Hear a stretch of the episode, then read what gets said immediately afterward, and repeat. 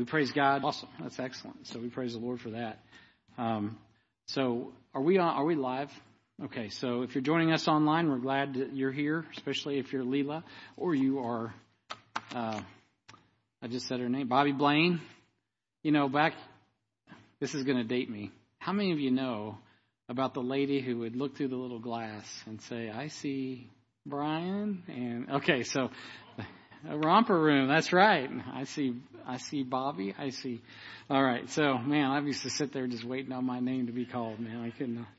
That was a good little trick that lady played on us all. So, um, anyway, for those those of you that don't know what I'm talking about, you'll just have to pray about it. All right. So, so I'm kind of in a transition. Uh, last week, uh, I was up at Midtown. We did the the conference. Well, we had we tried to you know projected here. We had some problems and thank you, AV team, getting that solved. The experts in the AV booth, um, they got that fixed, and we're back on tonight. but uh, and we were on Sunday. So uh, if you missed the Focus conference, I think it went really well. We were able to highlight uh, the the Bible publishing aspect of not only HBF but the fellowship was pretty much um, was my task along with Arion Vogley, and I think uh, by God's grace we had a successful run on that. So I appreciate your prayers for that. And then uh, the messages each night were outstanding, whether it was at Living Faith Lee's Summit or at Midtown Baptist Temple. So if you missed all that, you might want to you know go check those out online. Those were very good.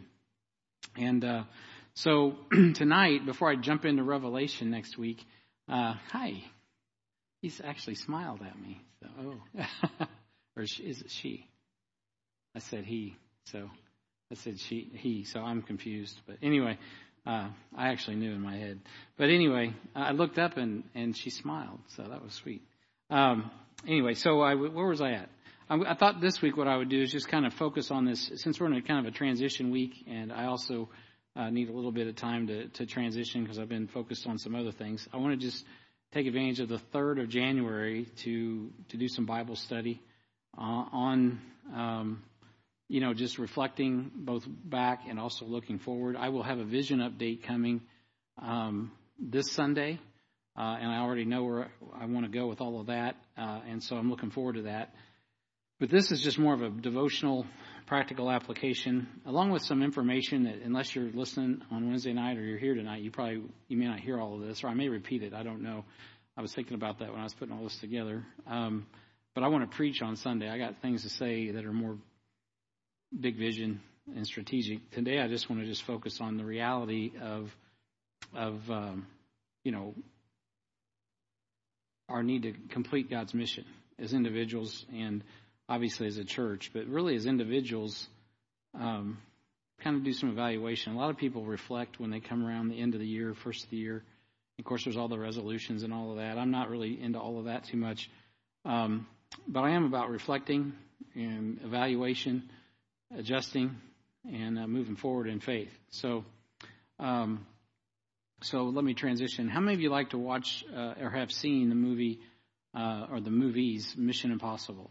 I mean, okay, you sinners that no, I'm just kidding. Uh, those are actually those are not really other than violence. They're usually fairly modest movies. Um, and so Mission Impossible dot dot dot is uh, is uh, that guy Tom Cruise, Scientology guy. He's he's always in those movies, and you know, part of the deal with those is that uh, the the mission is just impossible. I mean, you're just like, really, you know, another nuclear war averted by Tom Cruise? Are you serious? And so, uh, anyway, uh, but you know, when you think about things like that, that is to me anyway, it's captivating. Uh, I like watching those. I like you know, I like the drama and the and all of that stuff in them, um, and the tension. Uh, and, and one of the things, the greatest things about the Great Commission uh, that we all have, if you're saved, is, is that it is impossible. But yet, it's not mathematically impossible. Um, and so uh, it is actually possible through the power of the Spirit, through the Holy Ghost. But it's, it's like one of those Mission Impossible movies. It looks impossible. And yet, you know, every time um, the mission gets accomplished. And, and that's kind of what it's like to be a Christian. Um, you know, just coming off of the Focus Conference and thinking about the need to get the word to the world.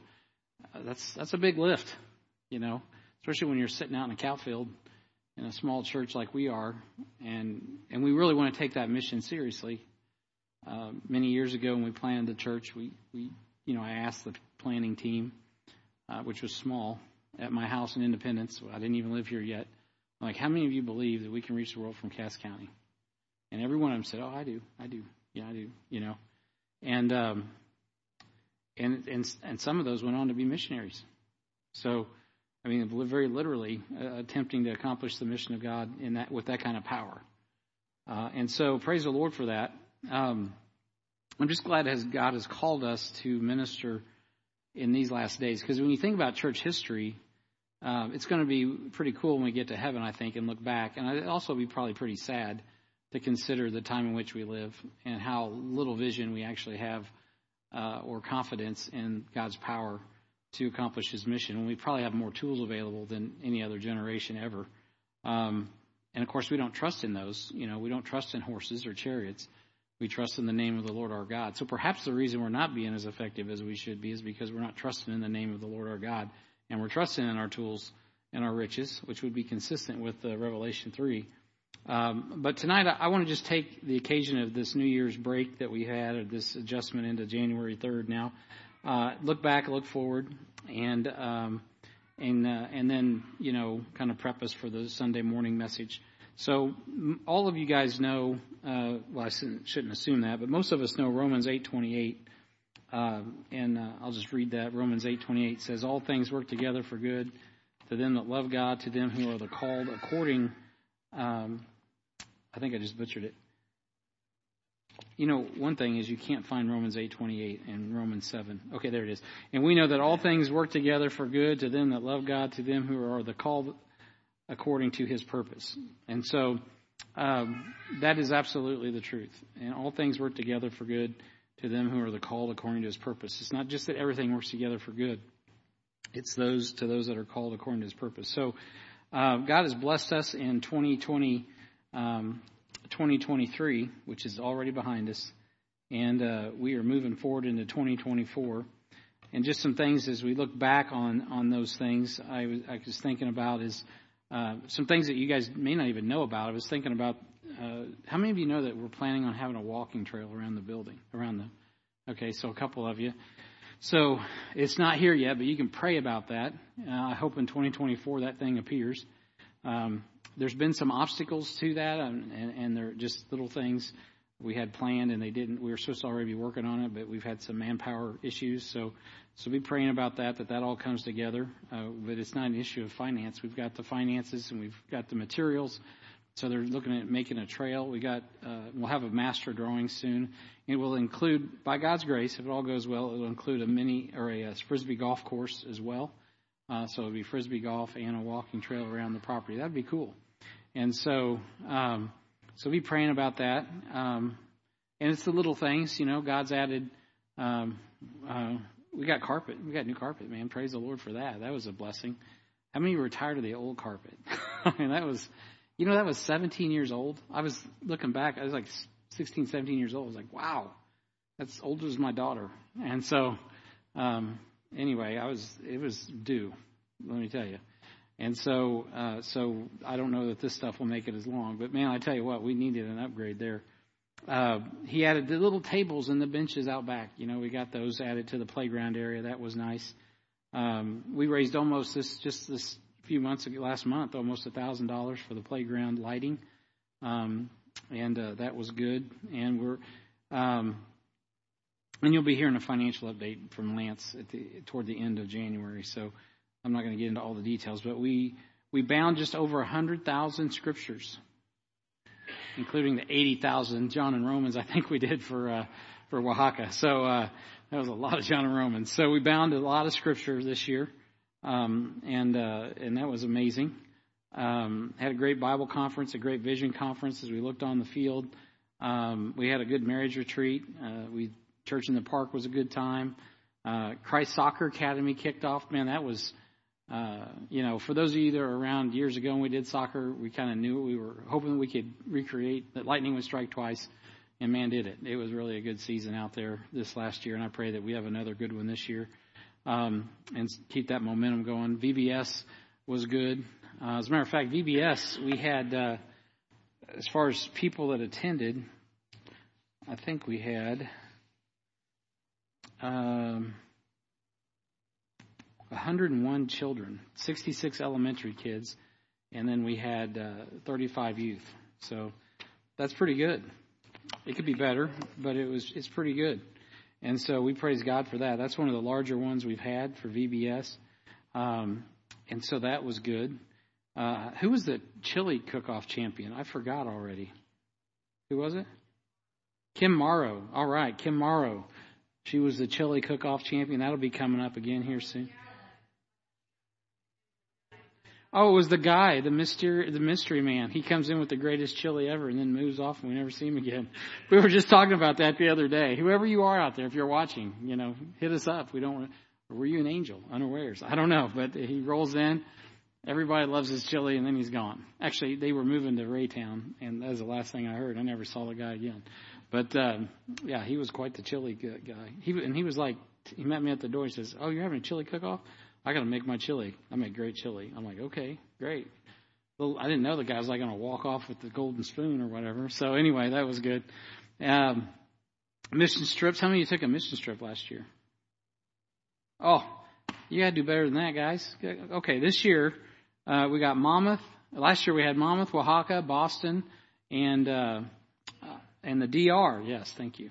Dominican Republic, and uh, we did. I think Pam, you and I both did Boston or uh, Dominican and Monmouth. Did you go to Monmouth? Yeah. So Pam and I took two trips. So you guys got to you got to up your game this year. I mean, come on. You can go to Monmouth and uh, or Boston or Oaxaca or and you're praying about going to Monmouth or Boston. That's right, Boston. Man, you'll do good in Boston. It is a it is a great I can just see you working those college campuses, brother. It'll be good. so, Monmouth would be good. Well, anyway, be praying about a trip. There's a we're praying about, and I'll get into this. I will get into this on Sunday, but this year coming up, I'm I'm hoping we can get in May. We can get out to Romania. Uh, there's opportunities in other places. I got a meeting tomorrow uh, about a trip that I can't really talk about in open public, but we got some other opportunities in other places in the world uh, also coming up. So I really do need folks to step up in the body just overall and take some of these, especially these domestic trips, so that I don't have. I don't mean this wrong, but so that I'm not the one taking leading the domestic trips, um, and uh, and so that that I can do some other things that need to be done in other places. So. Uh, at any rate, I'm praying about that, so you can pray with me on that. Uh, we've had numerous salvations and baptisms and so on and so forth. Our membership is about about 241. Uh, that's adults with kiddos. It's 282 saved, baptized children. Uh, not not the sprinkled kind, but the uh, fully born again, professing, baptized in water uh, kind. Um, and so um, that's good. I think it's we we've we've grown a little bit. We've we lose as many as we gain every year, just about. It seems like so we're kind of matriculating forward, as Hank Stram would say, but not very fast in that regard. So, um, uh, but anyway, there's a lot of lot of things that God has done, and uh, I'll be talking about some more of that on um, next week. We had 37 new members this year, though. That's that's a lot of new members. I need to put the how many how many we've lost, but uh, 37 new, and uh, that's good. I think we got one working. Are you new this year, Gary and and 22. So you're almost new, but you're old hat now. So, so I think in the room, that's probably the newest members we got. So, well, you, yeah, you came in this year, but it's like you've been here your whole life, so that doesn't count. But uh, I do appreciate you uh, identifying with, with, the Lord Jesus and us. So, uh, we had 10 discipleship two graduates, and you'll hear this again on Sunday probably. Um, 101 VBS. I told you guys about that. Um, uh, at Halloween, man, what an outreach that was. 1,500 John and Romans right here in Harrisonville. Uh, that's crazy. I mean, that is a lot. When you think about that, is literally like over 10% of the population of Harrisonville. John and Romans went out. That's that's impressive in one outing, especially when it's just some dude in his front yard making hot dogs and handing out candy. That's good. So it's not just one dude; it's a class. But it's that's actually not like a Heartland we don't really man up for that so much, other than the class. That's just a class activity, really, and uh, it's really so so much low hanging fruit that it's just like amazing. So God's using that. Fifteen baptisms, so one a month plus. That's good, um, and. Um, Hundred. The actual binds this year was one hundred and two thousand six hundred and twelve binds were done by Word First. That's a lot. Um, so right now we have 24 uh, active adults being discipled. That's a lot for our population. Yeah, whoop, whoop. And you're one of them. And you're one of them. You're two of them. Yeah.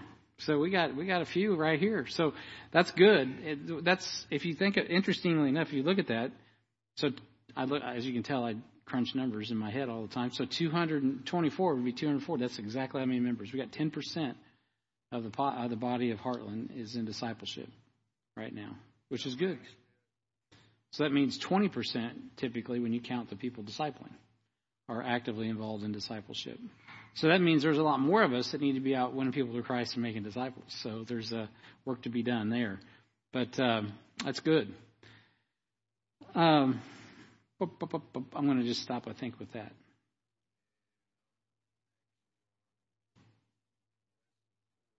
Lesson four. Awesome. You're about to transition, step it up to lesson, the next series, the next four lessons. So that's good. Awesome. Oh, one good thing. We have about every Wednesday night, we averaged 22 to 24 uh, in attendance at, at Fun in the Sun or TNT on average throughout the year, which is good. And oh, I almost missed, missed this. We had seven salvations in life issues. I don't have the other. I don't have salvations overall. I don't really track that. I know that's horrible. You're supposed to track all the salvations. I more track baptisms because then I, I know those people got saved pretty much. There's been so we've had 15 baptisms, and I don't know how many salvations. I haven't counted them.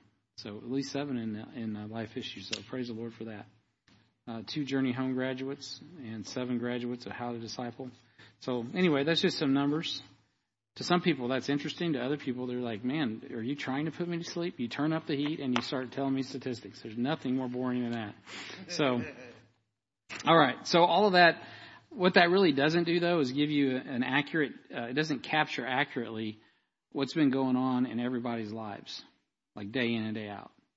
And when you think about the world we live in right now, it's almost like a struggle. I probably don't know, well, you know, I don't think I know anybody I hadn't actually planned to say this, but when I think about life and I think about all my relationships, I don't think I know anybody right now that is not that's just living on easy street. Um, I do know some people that are wealthy, and I know some people that are indigent, and I know lots of people in between. And it doesn't really matter what your social strata is. It seems like there's a lot of tension and struggle, you know there's still, and among a lot of those people, there's a lot of joy and peace. Okay, so that's a lot of that's wonderful. But there is a, like 30 years ago, I think there was a little bit. It was fast paced and moving, but there was just a little bit more uh, hope. Just hope in general. You got you old people agree with me.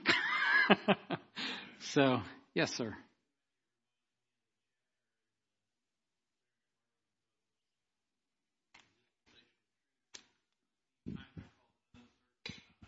Mm, that's good. Can you say that again? Because uh, Ron, I'm going to walk the mic back, so that was worth hearing twice.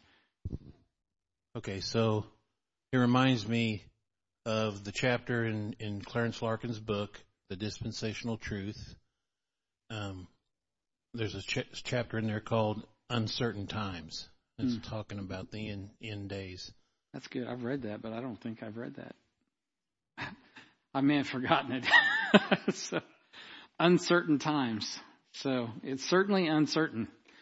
And so, uh, yeah. So, um, you know, with all the activity and the commotion, though, there's a lot of precious moments uh, that occur in our church and occur in our church families and our own individual families. Uh, how many of you had a good time in the Word this year? Yeah, isn't that good? Isn't that something? Like you can have the, the, everything going on out here, and a lot of I call it static. If you heard my message down at the mission uh, down at uh, Mission Focus, I mentioned that I think on Sat- Sunday Saturday morning. But there's a lot of noise. But man, when you get in the Word, it's almost like peace. You know, you could just have some quiet, spiritual quiet, have some good conversations in the Word of God. And that, you know what that does? It leads to deeper unity with God and with one another. Uh, even though there's struggles, you know, people wrestling with sin and carnality, uh, all of us have our skin on. That's never fun. Um, sometimes there's immaturity. Man, I tell you, there's nothing wears you out like immaturity. For you moms that raise babies, you know, you love your babies, but man's work. And so immaturity can be difficult, uh, strife and contention that arises in your home, you know, or in the ministry. Um, man, I'm glad for those those Lord's Supper checkups.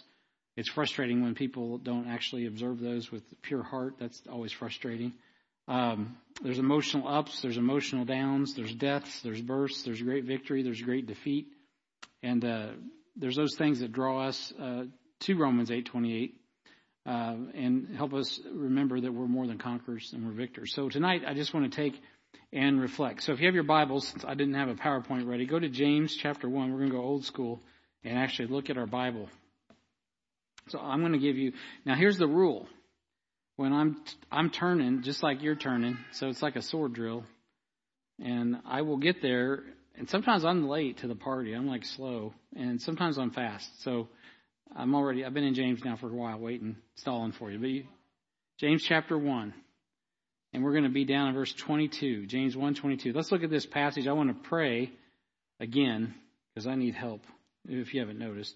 Uh, James 1 and verse 22, the Bible says, But be you doers of the word and not hearers only, deceiving your own selves. For if any be a hearer of the word and not a doer, he is like unto a man beholding his natural face in a glass.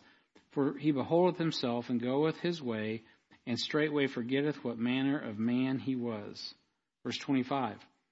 James 1:25. But whoso looketh into the perfect law of liberty and continueth therein, he being not a forgetful hearer, but a doer of the work, this man shall be blessed in his deed.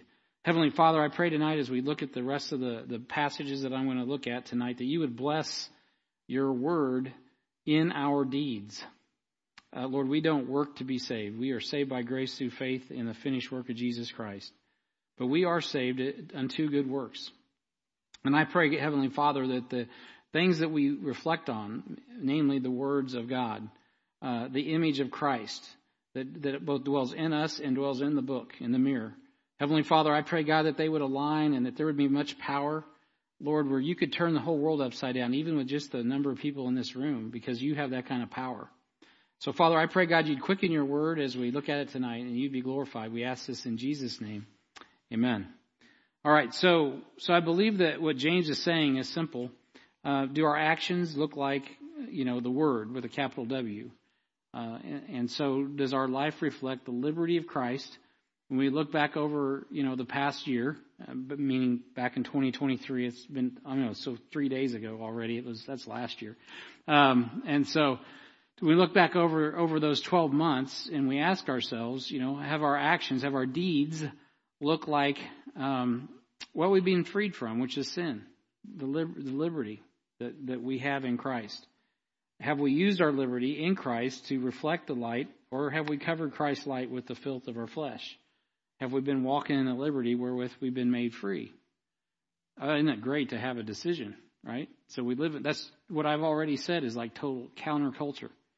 Like you can't live in a more victimized world than the one that we're in today where everybody has excuses and reasons why they can't be successful.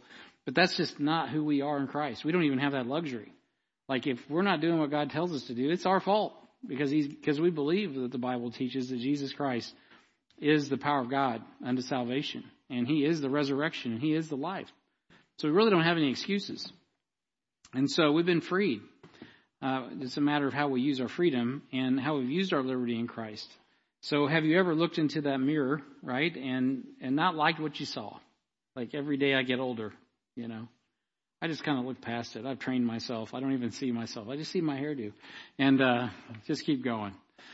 But um, at any rate, you know, you see, you know, you look in the mirror and you may not always like what you see. And um, if if you're a woman, you know, what do you do? Well, you immediately go to work. You get all those tools out, and uh, and you change the image. It's amazing. It's a trans. Have you ever seen those? They got these little reels out now. These this lady with no teeth and everything, and she makes herself up into this beautiful uh, thing, and you're like, what in the world? She did that. Have you? Have anybody seen that?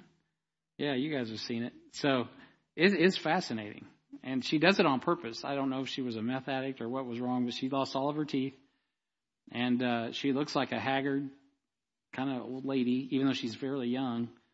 And uh, but by the time she puts her teeth in, makes herself up, and puts all the stuff on, does her hair do, you're like, you know, va va voom. You know, what in the world? Who is that? And uh, her point is that you know, really, beauty's only skin deep. I think it's actually probably one of the most effective things I've seen. Also, that you can't always trust what you're seeing. Right? A lot of it is just image, and there's no substance.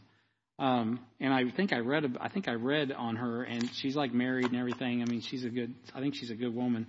Um, and, uh, and so God's probably changed her life. But, uh, I thought, man, that, that is amazing. And sometimes when we look at the Word of God, that's, we're kind of like that. We need to be, tra- we need a makeover, a big time makeover. And the Word of God can do that. Uh, if you don't like what you see in the mirror, you know what? You can change it. You can go to work and you can see some things better and you can see some transformation and we're told that. I don't have this in my notes, but you, you know what you know what it says in Romans chapter 12, right? That we are to be transformed by the renewing of our mind, right? That we may prove what is that good, acceptable, perfect will of God. So we can be transformed if we allow God to do that. So if Jesus returned today, um, you know, would we be ready?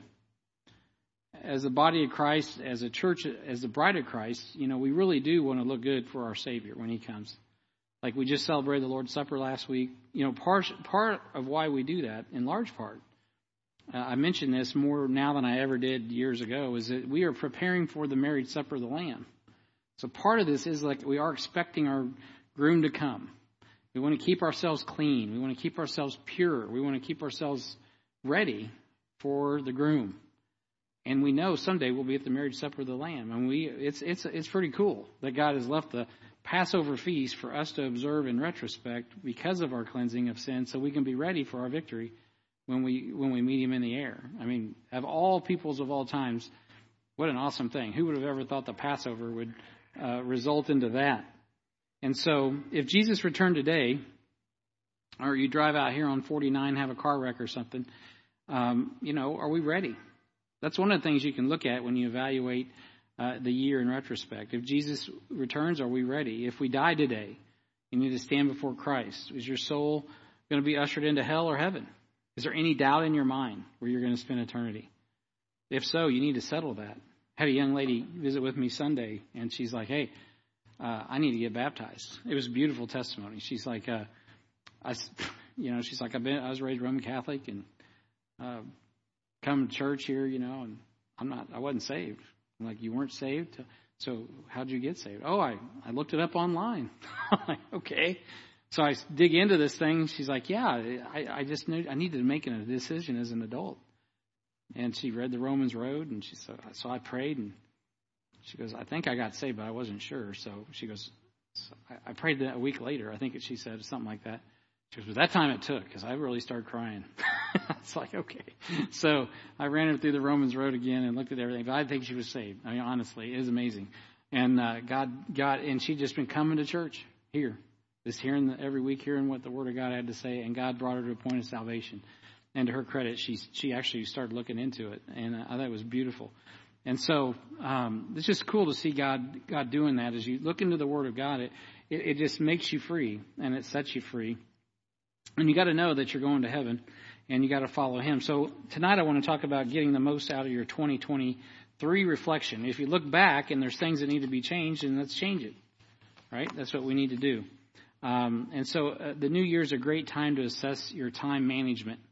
Because that's another thing people really look forward to talking about is time management. I mean, there's nothing more exciting than talking about time management. Not, um, I'm a geek though. Back when I worked in the business world, I enjoyed those meetings on like time management. You remember those? Uh, no, you don't, most of you. But there was a guy named Franklin Covey, some Mormon. He put out this system of calendars and stuff, and man, that was the rage, you know. And uh, and so, if you have your Bibles, turn back to Ecclesiastes. We're going to look at Ecclesiastes chapter one: Job, Psalms, Proverbs, Ecclesiastes. Um, in the in the Old Testament. If you're in Isaiah, go backward. If you're in Psalms, go forward. If you're in Proverbs, go forward. And then you'll hit Ecclesiastes chapter 1. Time management is important. And I will, I'm going to, I've set forth, forth, forth that uh, statement, so I want to prove it to you. Ecclesiastes chapter 1. Let's see what the Word of God says about that. In verse 8, this will encourage you as well on a new year, um, especially um, these words All things are full of labor. Thanks, Brian. Uh, all things are full of labor. Man cannot utter it. Ecclesiastes 1 8. The eye is not satisfied with seeing, nor the ear filled with hearing. The thing that hath been it, it is that which shall be, and that which is done is that which shall be done, and there is no new thing under the sun. Is there anything whereof it, it may be said, See, this is new? It hath already it hath been already of old time which was before us. There is no remembrance of former things, neither shall there be any remembrance of things that are to come with those that shall come after. Wow. That's kind of depressing, isn't it? Um, it goes on to say, now that's as far as I want to go. I was wanting to read verse 12, but I'm going to leave that. Okay, so um, much of the of the of our precious year was spent, according to this passage. Um, it can be spent some, with some people, not all, but some people it was spent in vanity. You know, uh, just it just emptiness. Um, and so the so the the New Year's reminds us that time is one of the most precious commodities. So I sat with my father in the Lord uh, a couple weeks ago up at the hospital, and he was preparing to go home to be with Jesus, and he was like, "Man, Brian, it's like Schindler's List in replay. I could have done more. I could have done more. Time's up. I got to go home. I could have done more." And I'm sitting there thinking, man, you've done quite a bit. you know, you did quite a bit. You know, I'm encouraged. I say, hey, man, you get to heaven, there's going to be a bunch of Indians there. It's all because of you. I'm just telling you. You've done quite a bit. But you know what? He's, he was telling me, he's like, Brian, I could have done more. Uh, and that's the kind of thing that when your time's running out, that's the kind of things you start to think about. Twice in the New Testament, Paul refers to redeeming the time, right? Uh, Ephesians, I'm not going to look there. It is as simple as redeem the time for the days are evil, right? Ephesians chapter 5, verses 14, Colossians 4, and verse 5. Redeem the time, redeem the time. And so uh, when you think about redeeming, uh, I used to think about redeeming the time, you know, in the context of you can always make up what you've lost. Um, and there's some truth to that. And I, I still use that in that context, especially when I'm discipling somebody. They may have a lot of regret, you know, and they, and they have lost time. And God is able to make up for lost time. There is no doubt about it. You know, uh, God is just like that. He, he can he can multiply mightily, and you're like, whoa, you know, praise the Lord. It's all to Him. Praise God for that. However, many years ago, God really gave me a different perspective on redeeming the time, and uh, and I think it was because I like ice cream, and so.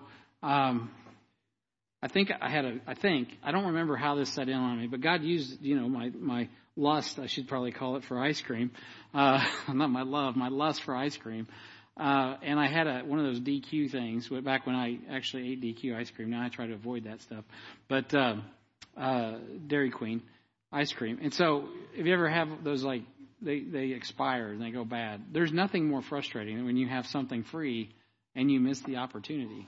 You know, it's like, dang, it's old. They won't take it now, you know. And so I missed my opportunity to redeem a piece of paper, you know.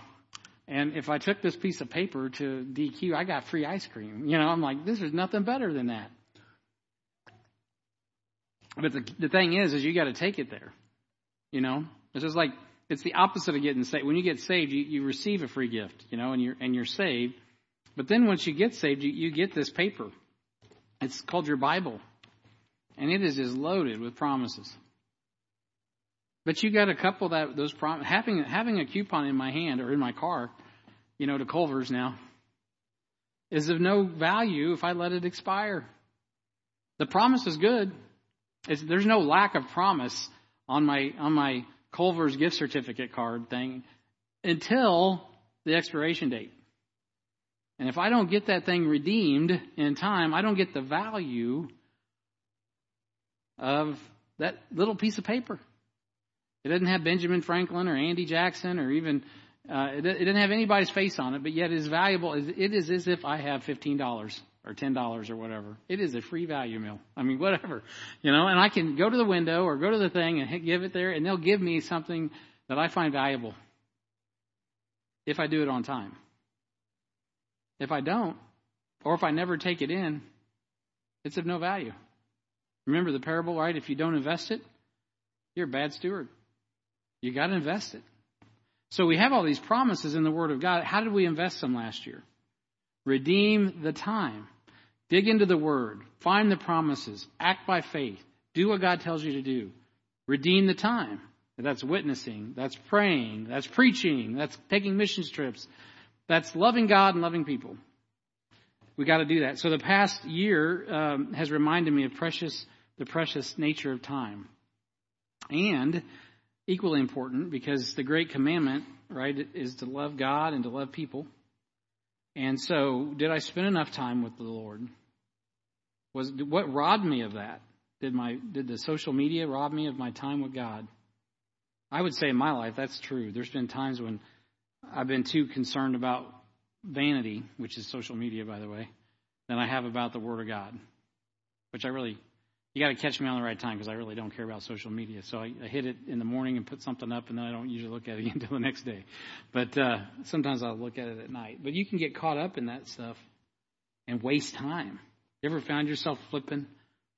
You know, and they're getting smarter all the time with that stuff. So, you know, Amy's like, "What are you watching over there?"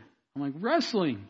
What wrestling? I don't know. Some college wrestling. This is awesome. You know, they know, they know what I want to watch, wrestling or MMA or, and, uh, and then there's stuff I don't want to watch. By the way, they try to feed me. You know, I hate you ever see those. Uh, I think I was telling this group. I don't know who it was. I was preaching or teaching somewhere, and I was telling them I hate like I hate like brawling, like just for brawling's sake. It seems like an oxymoron, but like I I don't I don't mind watching UFC because those are skilled people and they know the rules and there's real rules. So they know the risk as they're getting in there, and everyone's trained, and these are high, these are athletes, and they're athletic in what they're doing. Yeah, they can get knocked out and stuff, but they're going to stop it before someone gets killed, most likely. And so, um, I just hate watching people get beat up. So just because you like to watch UFC doesn't mean you want to watch some stupid kid in the in the foyer in a brawl. I hate that stuff. I don't want to see some. I saw something the other day. Some flips through there, and some some kid knocks out his teacher, and it's like, I can't take that out of my brain. And so, so there's also that. It just robs you, doesn't it, of joy, robs you of peace. Um, now I'm not saying put my head in the sand. I can't with reality, but I'm like, that's not stuff I want to be seeing, right? I don't. I don't care. This, that that disturbs my soul. It's disturbing.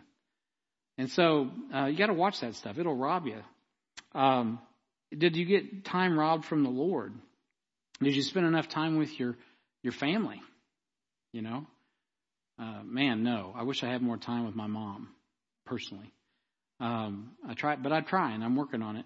Um, did Did you have enough time with your kids?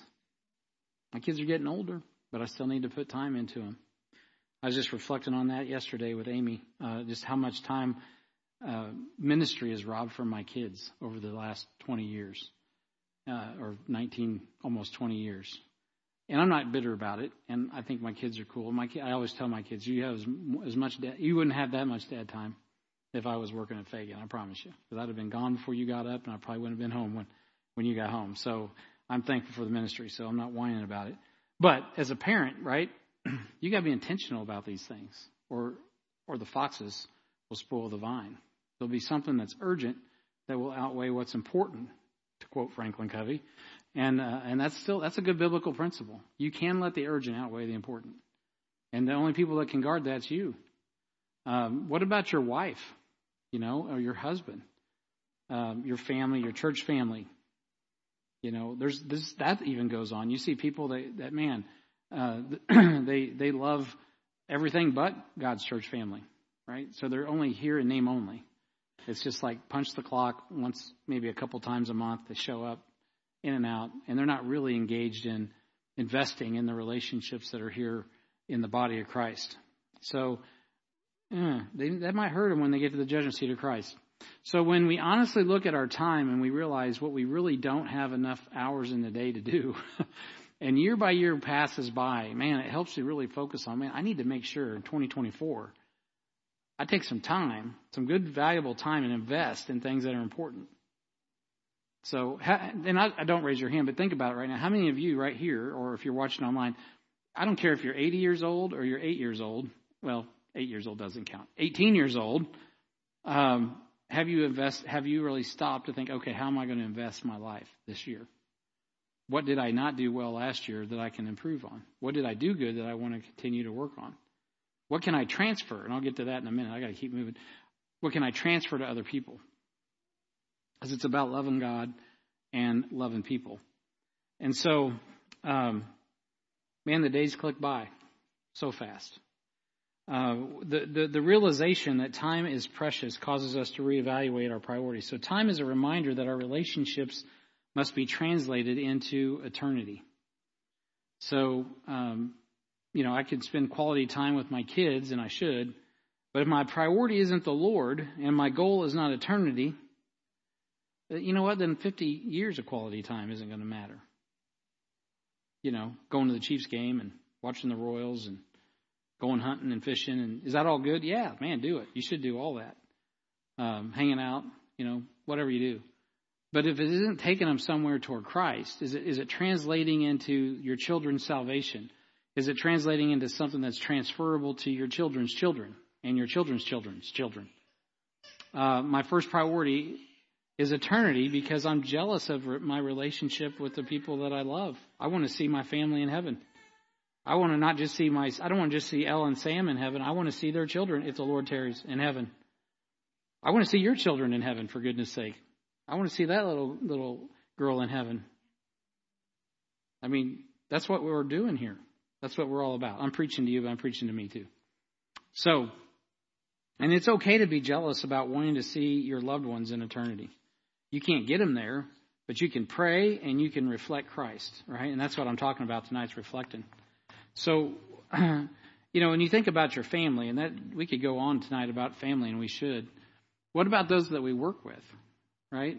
Um, man, uh, when I was in the work world, which I'm not anymore, but it, there is a benefit to being a pastor who's like I've literally come up through the ranks in almost every way, like in ministry, private on up, and in the world, private on up. Uh, and so you know what it's like at work. I do too. You spend a lot of time with lost people.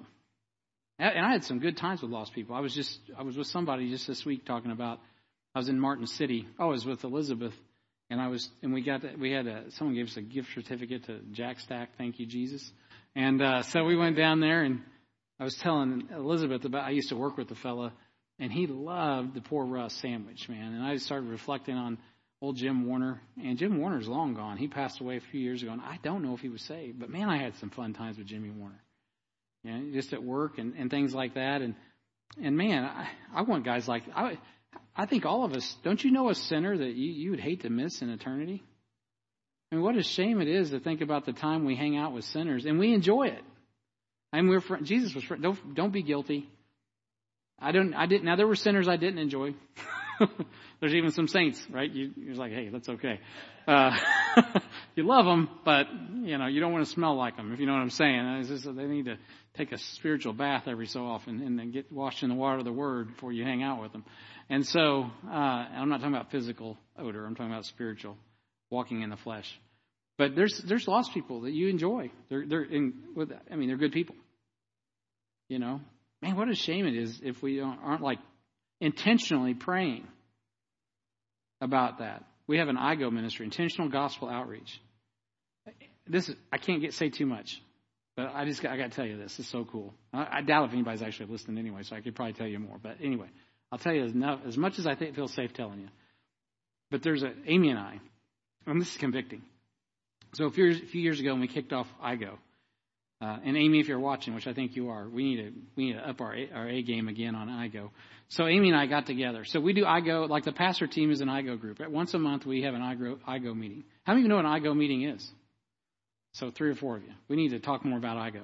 So intentional gospel outreach. It's something you can do. There's an IGO group if you want to see a pattern. See Pam, Pat Lee, and those in the IGO. There's an IGO team actually that meets and does intentional gospel outreach, outings, having friends get together, and just reaching out. Generally outreach that's intentional. but we also have IGO, IGO groups where we've encouraged, like in ministry, like Mitch. Uh, he was doing an IGO group. Uh, uh, so was uh, so was uh, Steve on with the Life Issues team pastor team. So once a month we just meet and we go around the table and we don't talk about like who came forward at the altar and got saved. We talk about, I talk about, hey, my neighbor next door. We're praying for her and, we just want to see her get saved. So we're praying that God opens doors and builds relationships. You'd be shocked. Guess what God's done. He's opened doors and he's building relationships. Right? So we pray intentionally about our, and we look for, it makes us, and then we're accountable. Like every month we go back around the table. How's it going? So, so now I know, oh, Jeff has a neighbor.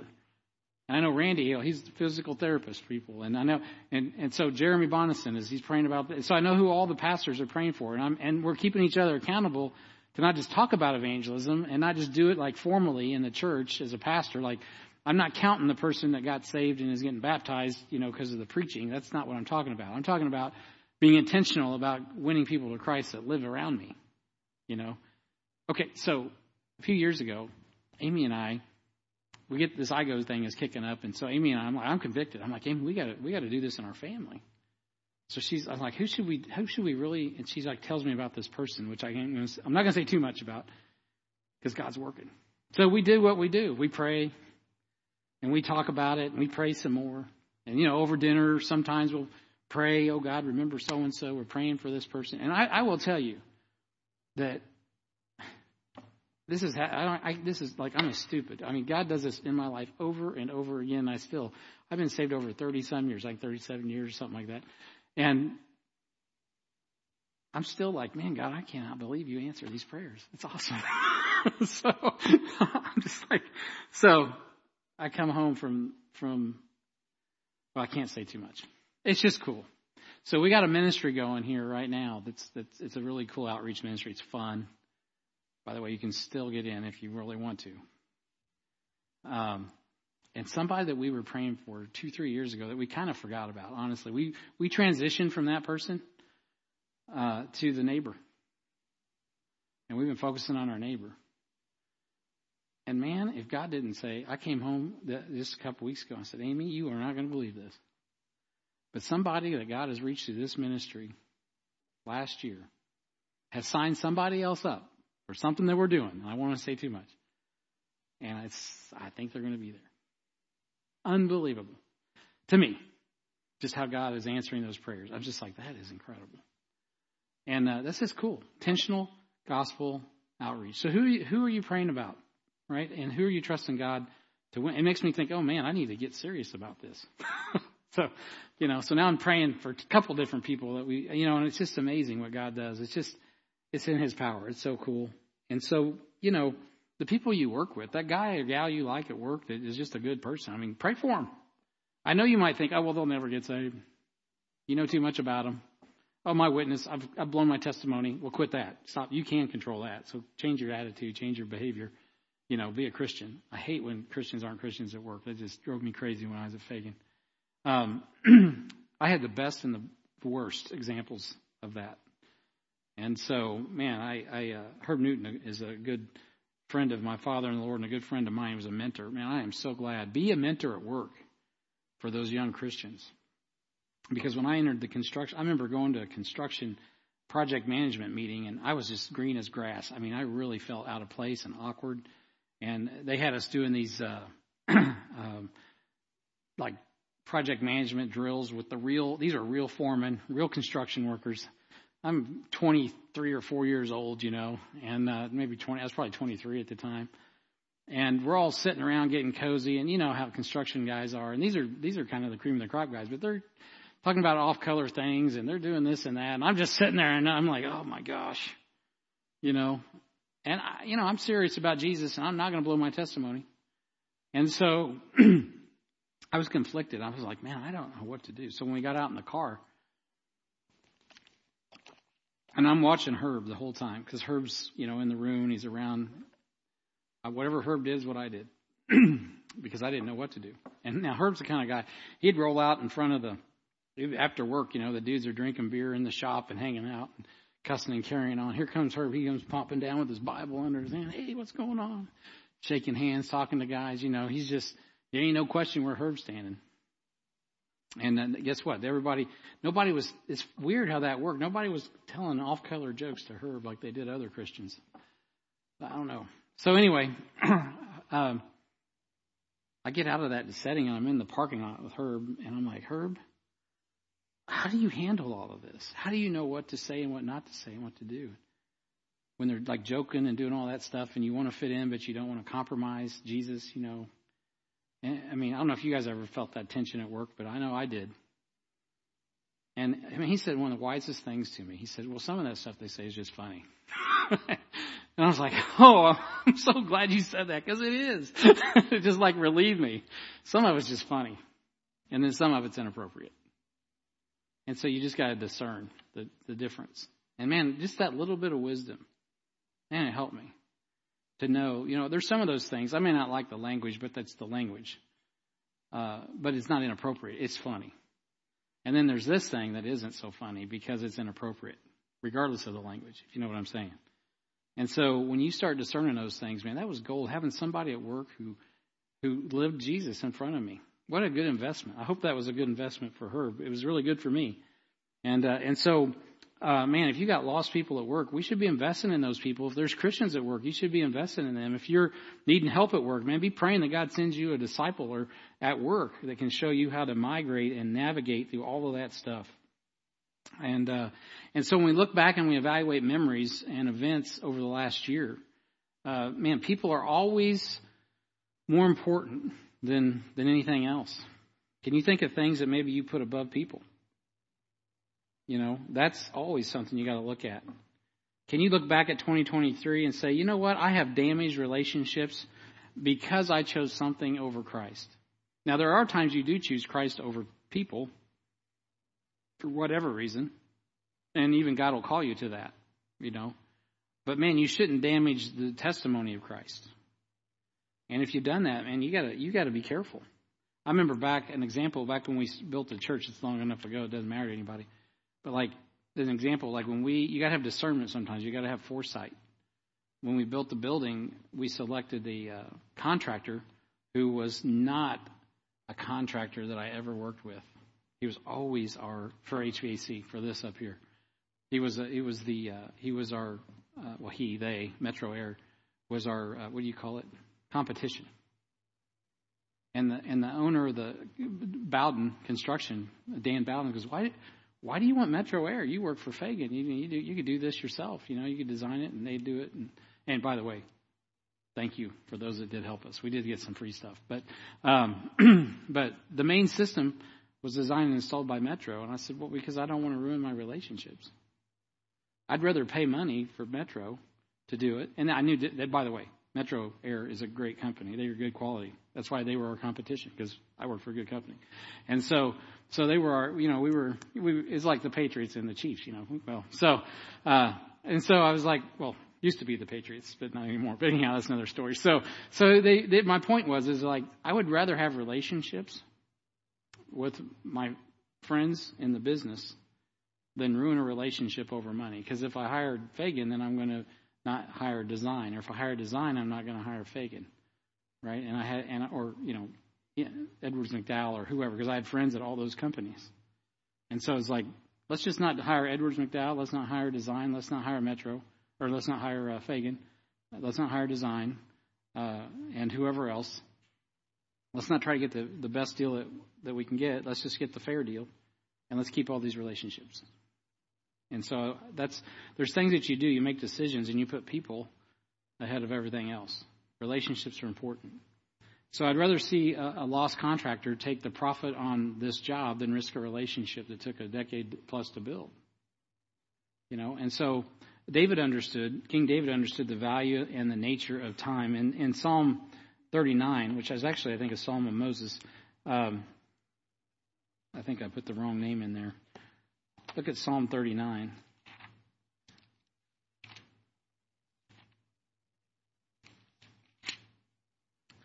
Psalm 39. it is David. All right, I shouldn't second guess myself.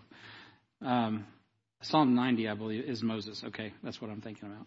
Psalm 39. Look, just get there to Psalm 39 and look down here in verse 4. It says, Lord, make me to know mine end and measure of my days what it is, that I may know how frail I am. Behold, thou hast made my days as a handbreadth, and mine ages as nothing before thee. Verily, every man in his best state is altogether vanity. Selah, which when you see that word Selah, it's rest, right? It's a musical rest. Uh, it uh, also is a picture of the millennium. But uh, so we see this passage, and, and David's like, man, my days, let me know how frail I am. Let me think about my days. And so Moses, if you could flip over um, 41 chapters, no, 51 chapters, go to Psalms chapter 90. Psalms 90 and verse 9. Moses, Moses is writing here, and he says in verse 9 of, of uh, Psalms 90, Psalms 90 and verse 9, For all our days are passed away with thy wrath. We spend our years as a tale that is told. Uh, Psalms 90 and verse 9. And isn't that true? Our lives are like a story. We even we talk about our lives in the context of beginning and end and our story. I want to hear your story. That's a really cool thing to tell people today. Verse 10. These days, uh, the, the days of our years are three score years and ten, and if by reason of strength they be fourscore years, yet is their strength, labor, and sorrow, for it is soon cut off, and we fly away. We love to sing that song around here, don't we? All fly away. Comes right out of the Bible. Verse 11. Who knoweth the power of thine anger? even in, even According to thy fear, so is thy wrath. Oh, because he's serious. Teach us, so teach us to number our days that we may apply our hearts unto wisdom. He says, you know what? It's important to number your days. So you, if, if you number your days, you're wise. So I will tell you guys, I was shocked. I number, I number my days often. Uh, every, I have a pastor's retreat every fall. We just had one and and uh, I do seven year cycles, and I'm just like, oh my gosh, I can't believe we're like clicking through these seven year cycles now. It's just like click, click, click, seven years at a time. And uh, man, 20 years has just flew by, and um, it's crazy. So I was talking about, and I, I mean, this is it just can't. It's hard to believe how fast 20 years has clicked off. So teach us the number of days that we may apply our hearts to wisdom. How many days do you have left if God gave you 70 years? Like when I first started contemplating that, I was in my 20s. And then I'm looking back on notes I made for pastor retreats, and I'm like, yeah, I got 50% left. You know, it's 2007. I still got 50%. If I, guess how many I got left now? Today, as of today, 25. If I live to be 70, I'm 25%. Man, I am three quarters done with the race. That's wild. Of course, I got plans up to 82 years old if the Lord tarries, but we'll see. So, um, so I, so, but if we just stick with God's, you know, three score and, and ten, man, and we know from Ecclesiastes, it's like, oh, and, and from Psalms 90, it's not all easy, is it, Bob? Every year. Like when I first started in ministry, I had this picture of old people like, oh, they're so sweet and they're so kind and they're so nice. Their life is so much easier. And then I got to be a pastor and I realized their life is hard. Like I'm going meeting with elderly people and they're lonely and they've dealt with death and loss of children and they got all these physical ailments and I'm like and yet they're so sweet. Well, not all not all elderly people are sweet, but I had my I've had my like when we first started the church, God blessed us with this abundance of fun, loving, older, especially women. We had this whole crop of women, thanks to Ruth Reeves, who brought them in. And uh, Mrs. Kitty, and we called her Catherine Curtis. And uh, I mean, we just had all these women, Radine Reese. I mean, they were all fun loving, and they all had all these. I mean, Miss Kitty was pretty healthy, but a lot of them they had all these things in life they'd gone through, and they're widows and all this, and yet they're just lovely and wonderful and kind and funny. And I'm like, what is all that? Well, that's grace. Man, they they've learned to walk with God and uh, they love they they just I mean they know time is short and they're making the most of it. There's something about growing older that really helps you realize every day is important. You don't know what tomorrow shall bring, and it kind of helps you filter through a lot of the minutia that you used to worry about when you were young. because a lot of that you know is already in the rearview mirror. And so, um, so anyway, um, I have 17 years, three months, 14 days if I calculate it right. If I die at 70, I mean 17 years. I'm like, are you kidding me? That's Elizabeth's age. That's just gone back like that. And I'm, if the Lord tarries, I'm done. 17 years is fast. Now, I'm not saying I'm going to die. You know, 70 is the new 30. But, I mean, you don't know. My dad died at 64. My grandma died of cancer at 54, my age. My grandfather on my mom's side died at 53 of a heart attack. So, you know, you don't really know, right? So teach us to number our days. So, I mean, three quarters of my life is, is, is over. It's very depressing. so, if you consider a day with the Lord is a thousand years and a thousand years is one day, then you'll find that 70 years lifespan is equal to about an hour and 40 minutes if this was a stage. And 48 seconds of God's uh, 1,000 year day. And so, if you take a thousand years, you're on the stage in a pretty short amount of time. Uh, one hour, 40 minutes, and 48 seconds. That's pretty quick. Every second counts. So of that, you'll spend a third of that sleeping away.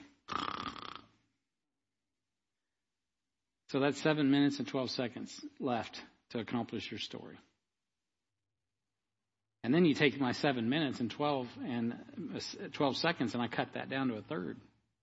Or no, a quarter, four, eight, 12. So, man, it's getting small. I got less than two minutes left. So my goal in life is simple to faithfully reflect the image of Christ to my wife, my family, the world around me until the coming of the Lord Jesus Christ. That's always been my goal. I got a plan that I do annually where I sit down and that's what I start with. And I prioritize, you would not be surprised. What do you think I prioritize? What's that? The, the church? Well, you'd be wrong. What's that? Family? Yes. And what's that? God first. That's right. So this is how I roll, guys. And you don't have to do what I do, but I just do this because I think this is biblical. So, God. Without God, you have nothing. Without me, you can do nothing. So God's my first priority. Then, my family. Yep. um, then my well, I no no no no. Let me back that up. I'm more specific than that. This might help some of you actually. God is my first priority, being a son of God. That is my number one priority. My second priority is my wife. And by the way, when I started these plans, I didn't have kids. I got plans I could show you where I'm planning on having kids. I'm praying about it. Having kids, fertility, all that stuff, and then adoption. I'm praying, praying and all that. So then it's my children number three. Because why? Your kids are going to grow and go. Right? So those are not number two. A lot of women get that upside down and backwards. Kids are number one. Kids are number one. Uh, no, kids are number three. God is number one. Husband's number two. Kids are number three. You got to work that out young, so you're not disappointed when you're, you know, when they're 18 and they walk out the door and you're a whole mess. You're not ready for it. So, so, so, so, not to hurt anyone's feelings here tonight. Church and ministry, number four. Now, how many of you think that my actual week is consumed with, my time is consumed with number four way above those other ones? My available time. Not, Amy, Amy and I were just talking about that this weekend because I was thinking and reflecting about my life. And I'm thinking, you know what? Man, I have spent a lot of time with number four. Thank you, wife. That's why she's not here tonight. She's mad at me. No, I'm just kidding. So uh, she's not feeling well. I do have the greatest wife in the world, though. Uh, she trusts me with the mission of God because she really believes that I really love God. I think. I think she does. I hope she does. And uh, so she knows what I'm all in on doing what God wants me to do. But it costs. It costs sometimes, right, wives and husbands. You know, for your wife or your husband to follow God. So you want to do ministry, by the way, practically speaking where your wife or your husband can join you. And you want your kids to join you too, but your kids are going to grow and go. But you definitely need your wife and your, you want to do stuff as much as you can. You can't always do that, but you got to do it together. So we grew up together in ministry, and then God had to separate us. We were so joined at the hip. And then when I started on the circuit, I was 24 years old, he, God just kind of started prying us. I, first of all, I switched jobs. We used to work together. And so I switched jobs, and that put a little separation. Then I started going the circuit, so we had to buy a dog, you know. So I started preaching away on the weekends. And all of that was, was uh, it was hard. I know for a lot of people, they're like, what? You guys, military lives and all that. It's like no big deal. But Amy and I were really dependent on each other. And not an unhealthy way, but that's how God God glued us together in every sense of the word for ministry. And then he kind of just kind of helped separate us and put the spirit in between to buffer that. And and so and he, looking back now, I know what he was doing is just preparing us for ministry. Because ministry is demanding, right? And not just preachers. I mean, you can you can anyone in ministry that does ministry, like Mitch. You think Mitch, Mitch and Jody aren't burning a lot of their personal life, you know, to do what they do, volunteer basis? Yeah, you better believe it. You think Bob Hall and, and Randy Foster? Well, I mean, yeah, Randy gets quote paid, but I mean, these guys doing Bible publishing on top of everything else. I mean, there's a lot. I'm not complaining. I'm just saying. So if that's number four in your priority list, what do you got to do? You got to be intentional about number one, two, and three. One of the things you can do to be intentional is wake up every day and make that number one or take time. Like literally today, I'm not just I'm not saying this; it just came to my mind. It's, I didn't plan this, but so today I'm driving down the highway. I'm thinking about my wife. So instead of thinking about my wife, guess what I did? I prayed. I did do that, and then I called her, which I don't do all the time. And I called her. She's like, "Hey, you're interrupting me. I'm busy." I'm like, "Great." So it's not always like that, but today it really was. She had some, you know, first of the year stuff. She was doing finance, so I did take a lot of time to say, I just want you to know I'm thinking about you right now, and I'll see you later. And so little things like tonight, I'm like, hey, I'm not going to be home. I said, well, first, are you cooking me dinner? No, I'm not. Good, because I'm not going to be there. She's like, I mean, it's just kind of funny because I already knew we were going to have leftovers, so I was just razzing her a little bit. And she knows I rarely make it home on Wednesday night for dinner if she does cook it, so it's I got to give it later. But at any rate, uh, it's the little things, is what I'm saying. You got to prioritize. And so I don't have as much. I don't have eight hours to just hang out with Amy. You know, she would love that, uh, but she's got to go to work too, right? And Elle and Sam get less, but they're 17 and almost 20. So hey, so uh, so you know, Amy's going to get more of my priority than even my kids at this point. But you got to plan things. So well, when hey, we're going to go on vacation, you want to come, right? You plan it, you invest you take care of those relationships. Because at the end of the day, if I'm in a nursing some, home somewhere at 67, and I'm trying to make it to 70, and my body's breaking down, I love HBF, but you guys will be rolling. And I'll be, and I hope a deacon will show up, but I definitely want to see my kids and my wife. And if I have little grandbabies run around, of course, bring them by too.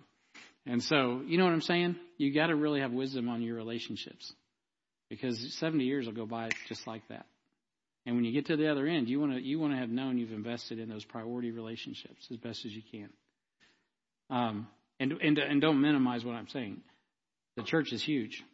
To a lot of us, this is our family. We're closer. My kids are. I hate to say this. I know my mom's probably watching, but my my kids love our family. But I will say some of my relatives don't have as close a relationship and are not as meaningful as some of y'all in this room in my kids' lives you are aunts and uncles.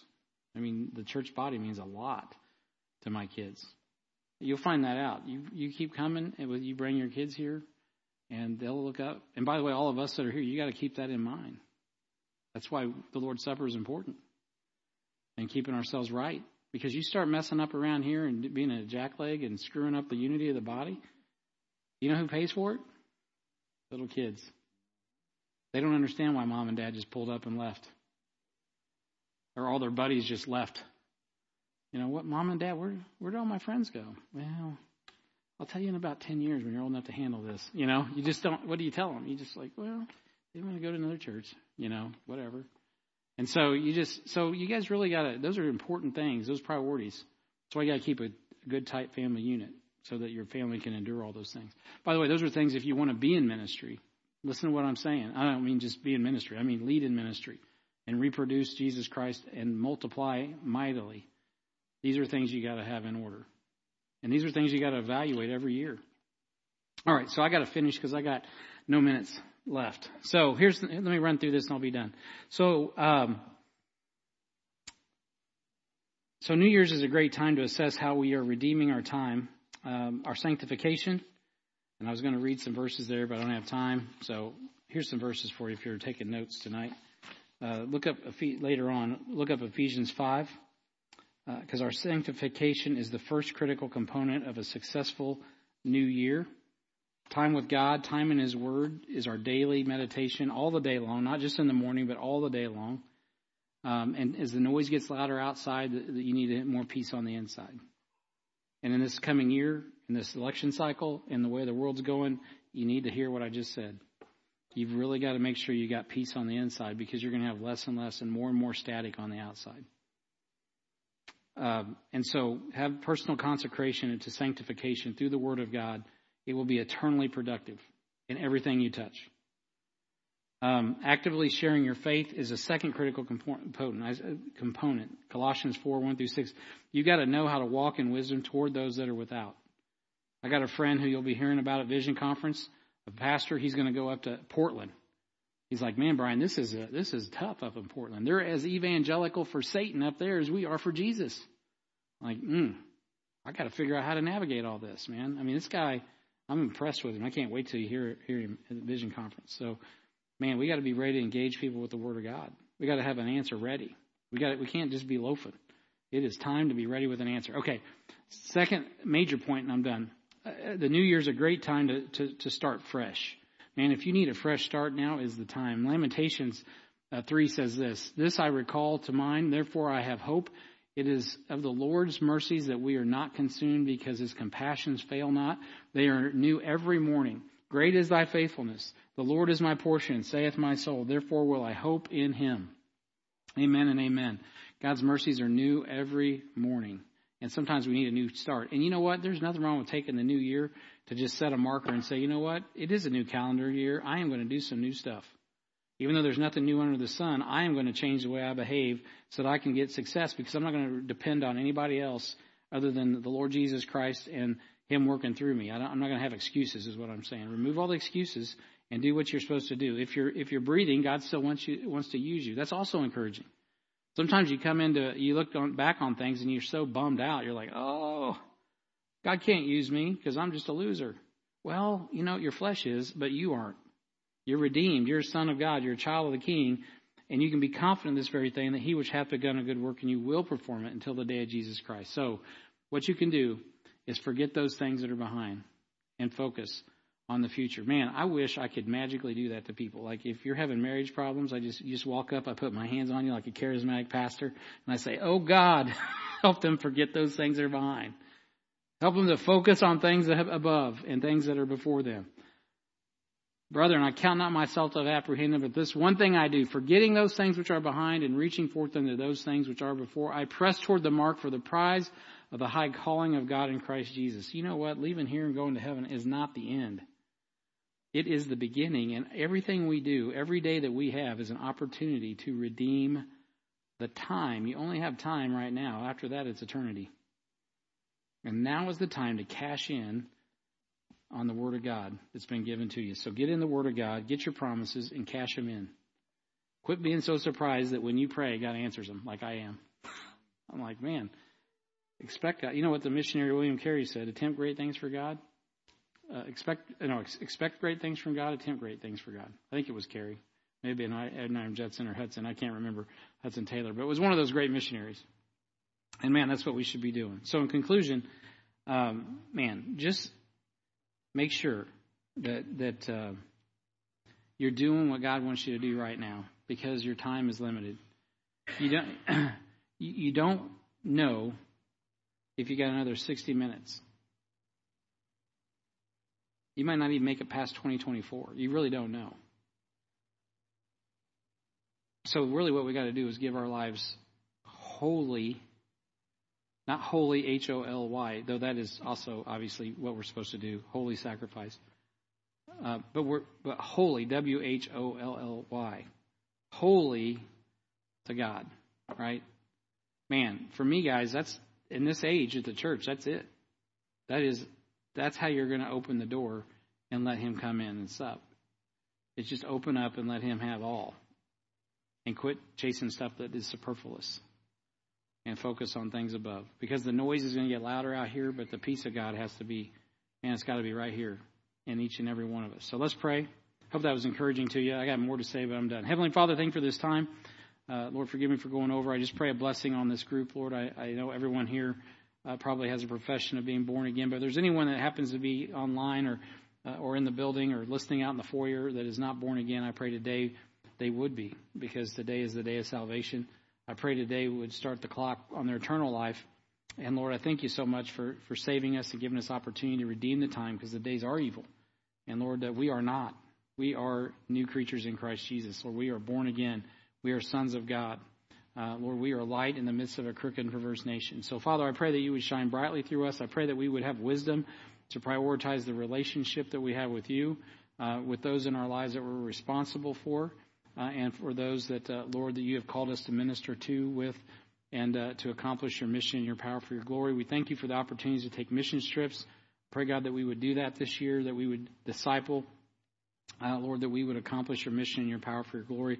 We thank you and we praise you and we ask this in Jesus' name. Amen. Amen.